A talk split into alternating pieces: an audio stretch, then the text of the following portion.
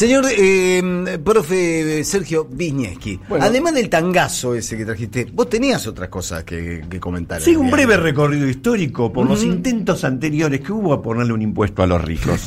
No es tan fácil. Surge el coro de risas del fondo.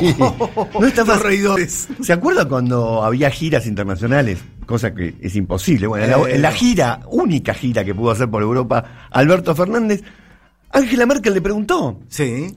¿Por qué no le cobran más impuestos a los ricos en la Argentina? ¡Comunista! Me imagino la cara de Alberto en ese momento, porque ¿cómo le contesto? Claro. ¿Qué le contesto? ¿Qué le, habrá contestado, entre otras cosas? Le pudo haber contestado tal vez con la historia. porque no es tan fácil. Empecemos por una persona que capaz le suena a los oyentes. Se llamaba José de San Martín. José de San Martín. Era uno que tenía un sable fallado, Corvo, Corvo. le salió Corvo, que en un momento le robaron el sable. Pero José de San Martín, que aparte de que estaba todo el día cruzando los Andes, que es todo lo que se recuerda de él, además gobernó Cuyo. Fue un hombre que tuvo gestión. Gestión en una zona, que era más que una provincia actual, y le escribió a su amigo una carta, a su amigo Álvarez Condarco, antes de que Condarco sea una calle de Villa del Parque, le escribió y le puso un texto de cuatro renglones que me parece muy contundente. Dice, los ricos y los terratenientes se niegan a luchar. No quiere mandar a sus hijos a la batalla. Me dicen que enviarán a tres sirvientes por cada hijo solo para no tener que pagar las multas. Mandar a los sirvientes. Que a ellos... Todo ladrones, manda. Que a ellos no les importa seguir siendo una colonia. Esto dice San Martín, no es que lo dice otra persona.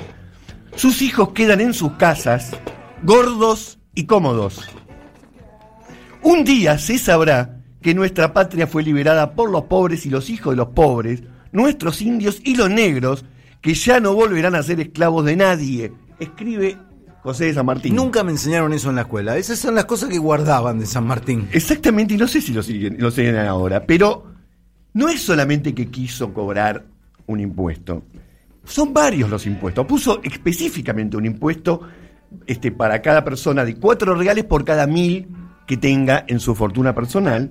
Bastante bajo el impuesto, 0,4%, menos que lo que decía el banco del 6,60, el tango. Ahora, además, pidió que en el semestre de 1815, en el que él estaba este, manejando los destinos de Cuyo, tenían que dar también parte de sus riquezas, tenían que otorgar, por ejemplo, sus esclavos. Si una persona tenía tres esclavos, tenía que otorgar un esclavo a la lucha por la independencia. Y San Martín les prometía a ese esclavo, si combatía, que le iba a dar la libertad. Es decir, todavía había esclavos. Y no querían dar esos esclavos. Y no solamente eso, sino que se pidió este, aportes extraordinarios para poder tener armas y pagar los salarios a las tropas. Lo logró. San Martín lo logró. Ahora, reconoce que tuvo que hacerlo en muchas ocasiones por la fuerza. Porque cuando a los ricos les hablas con el corazón, no entienden. Entonces hay que hablarle con la boca. Hay, que hablarle, con lo que hay que hablarle. y a, cada, a cada decreto que ponía decía, son tiempos de revolución. Son tiempos de revolución no está mal decir, son, tiempos de pandemia. Son tiempos de pandemia y venga para acá. Ahora, otro ejemplo muy cercano en el tiempo es el de Martín Miguel de Güemes.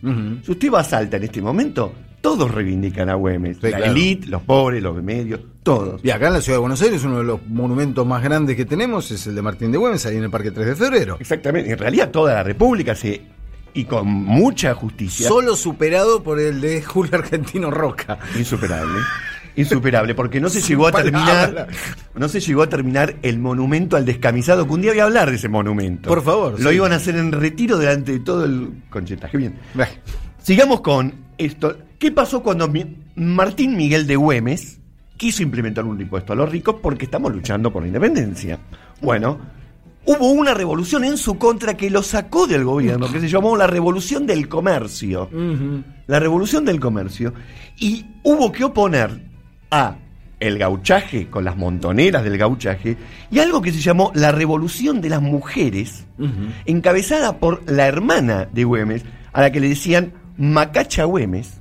Claro. Es decir, mujeres activamente en la calle, más las montoneras de gauchos, lograron retomar el poder y ya el pedido de contribución extraordinario fue en otros términos. Claro.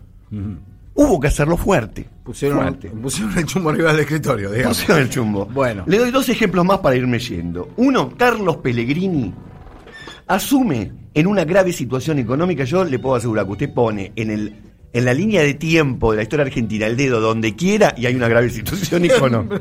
Siempre hay una grave situación económica. Ahora, 1890 era particularmente grave, entre otras cosas, especulación en la bolsa, boom alcista, eh, el precio del oro se estaba disparando, no era dólar, era oro. Mirá que estoy, estoy, estoy cerrando los mismos casilleros del día de hoy. No, los puede cerrar todos. Deuda externa, masivo retiro de depósitos, desocupación.